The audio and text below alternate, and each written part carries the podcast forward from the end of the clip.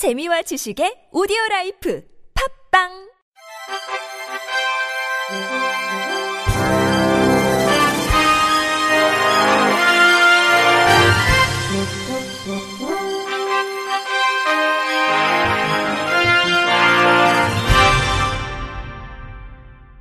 청취자 여러분 안녕하십니까? 8월 14일 화요일 KBS 뉴스입니다.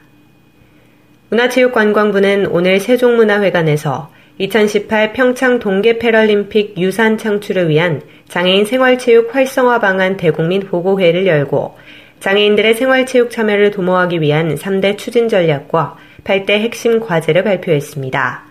문체부는 장애인 체육, 모두를 위한 체육의 시작이라는 비전으로 장애인이 주도하는 체육, 장애인이 즐기는 체육, 장애인과 함께하는 체육 등 3대 추진 전략을 설명했습니다. 문체부는 먼저 2025년까지 장애인 체육시설인 반다비 체육센터 150개를 신규 건립하기로 했으며 이는 시군구 단위로 운영하고 장애인이 우선에 사용하되 비장애인도 함께 이용하는 통합시설로 운영될 계획입니다. 아울러 비용 문제로 체육 활동을 못하는 장애인이 없도록 현재 저소득층 유청소년을 대상으로 발급하고 있는 스포츠 강좌 이용권을 장애인을 대상으로 확대하는 방안을 검토하기로 했으며 이를 위해 문체부는 2019년 연구 용역을 시행한 뒤 2020년 이후 도입을 추진할 계획입니다. 장애인 체육 입문자를 대상으로 하는 장애인 생활 체육 교실도 현재 622개에서 2022년까지 1,300개로 대폭 확대하기로 하고 장애 유형별로 다양한 교실 프로그램을 개발해 운영하기로 했습니다. 또 장애인 생활체육 동호회가 일부 종목에 편중되지 않도록 종목별 동호회 지원을 다양화하고 생활체육 교실 참여자의 동호회로의 전환을 우선 지원하며 장애인 생활체육 지도자 배치도 대폭 확대할 방침입니다.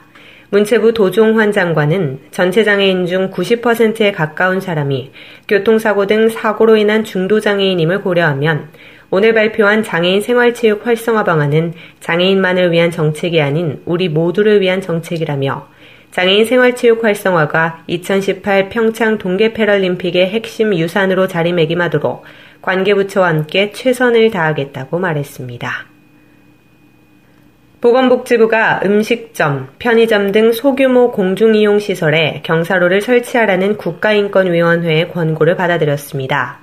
다만 기획재정부와 국토교통부는 장애인 외 다른 대상자들과 형평성 문제를 들어 이 권고를 수용하지 않기로 했습니다.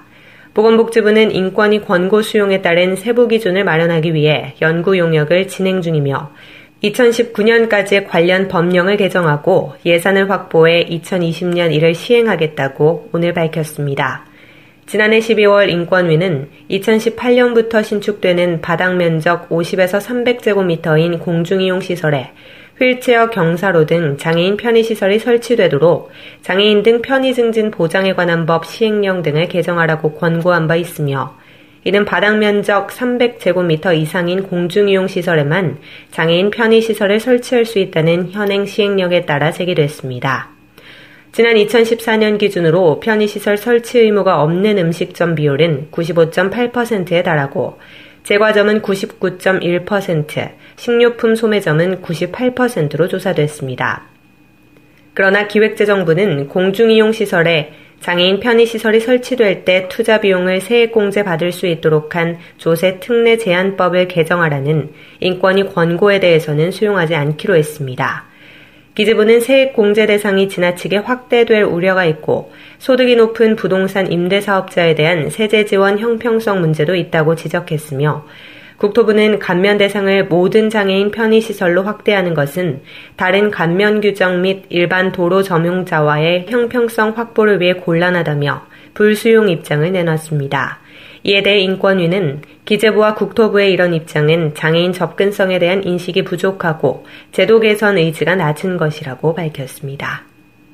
한국정보통신진흥협회 KIIT가 행복한 이용자의 방송통신 서비스 맞춤 가이드북을 발간했습니다.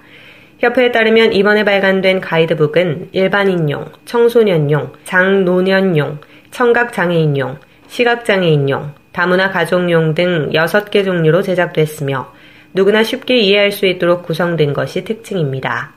특히 시각장애인용 가이드북은 시각장애인 전용 TV 신청을 비롯해 정보통신 보조기기 구입비 지원을 받을 수 있는 보조기기의 종류 등에 대해 매우 상세하게 기술되어 있습니다.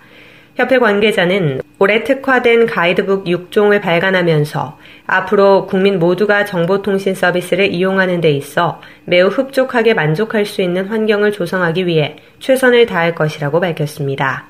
정용환 KAIT 부회장은 이번에 발간한 방송통신 서비스 가이드북을 통해 정보 취약계층을 포함한 국민 모두가 서비스 이용에 대한 불편과 피해를 사전에 인지 및 예방하고 스마트하게 방송통신 서비스를 활용할 수 있기를 바란다며 앞으로 정보 격차가 없는 지능 정보 사회가 구현될 수 있기를 기대한다고 말했습니다. 한편 행복한 이용자의 방송통신 서비스 맞춤형 가이드북은 방송통신 이용자 정보 포털 Wise User 홈페이지를 통해 디지털 컨텐츠로 받아볼 수 있습니다. 한국장애인재단이 삼성화재 애니카손사와 함께 장애인과 장애계 단체 자동차 정비 사업 2018 드림카 프로젝트 하반기 접수를 받습니다. 드림카 프로젝트는 전국의 저소득 중증 장애인과 열악한 장애계 단체 이용자의 안전을 위해 자동차를 무상으로 정비, 수리해주는 사업으로 하반기에는 서울, 경기, 인천, 강원 지역 수요자에 한해 접수가 진행됩니다. 다음 달 3일까지 접수받으며 전자우편 또는 우편을 통해 신청할 수 있고 신청 자격과 접수 서류는 한국장애인재단 홈페이지에서 확인할 수 있습니다. 신청서 작성을 포함한 제출 서류 준비에 어려움이 있는 신청자를 위해 지역장애인 사례관리기관을 통한 추천과 신청도 가능하며 자세한 사항은 한국장애인재단 모금 홍보팀으로 문의하면 됩니다.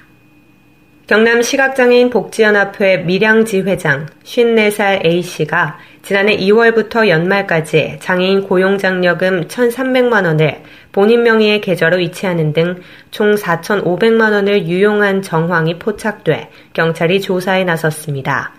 이번 조사는 밀양시 시각장애인 주간보호센터 직원 5명이 밀양 경찰서에 고발장을 접수하면서 시작됐으며 고발 내용에는 A씨가 지난 2월 시각장애인의 명절 선물 구입비를 부풀려 결제한 사실도 직시되어 있는 것으로 알려졌습니다. 지회의 한 직원은 지회장인 A씨가 인사권을 비롯한 무소불위의 권력자로 지회에서 일어나는 모든 일엔 본인이 책임을 다 진다면서 회장이 수년간 보조금을 빼돌리라고 지시했다고 말했습니다. A씨는 이 같은 주장들에 대해 고발 내용을 전면 부인하며 자세한 것은 경찰 조사를 받게 되면 밝혀질 것이라고 해명했습니다. 사태 파악에 나선 밀양씨는 이 단체로부터 A 회장 사임서를 제출받았고 수사 결과에 따라 보조금 환수 등 행정 조치를 할 것이라고 밝혔습니다. 경찰은 A씨의 횡령 수법에 비춰볼 때 추가적인 범행이 있을 것으로 보고 수사를 확대할 방침이라고 전했습니다. 끝으로 날씨입니다. 당분간 무더위가 지속되는 가운데 열대야가 곳곳에 나타나겠습니다. 또한 경기 동부, 강원도, 충북 북부, 경북 북부 내륙 지역에는 일부 소나기가 내리는 곳이 있겠습니다. 전국 대부분이 폭염 경보가 내려진 가운데 낮 기온이 35도 이상 올라 매우 무덥겠습니다. 이 장기간의 무더위의 지속으로 온열 질환자가 발생할 수 있으니 각별히 유의하시기 바랍니다. 내일 아침 최저 기온은 24도에서 28도, 낮 최고 기온은 31도에서 36도가 되겠습니다. 바다의 물결은 서해와 남해 앞바다 0.5에서 1.5m, 동해 앞바다에서 0.5에서 2m를 일겠습니다. 이상으로 8월 14일 화요일 KBIC 뉴스를 마칩니다. 지금까지 제작의 류창동, 진행의 조소혜였습니다. 고맙습니다. KBIC.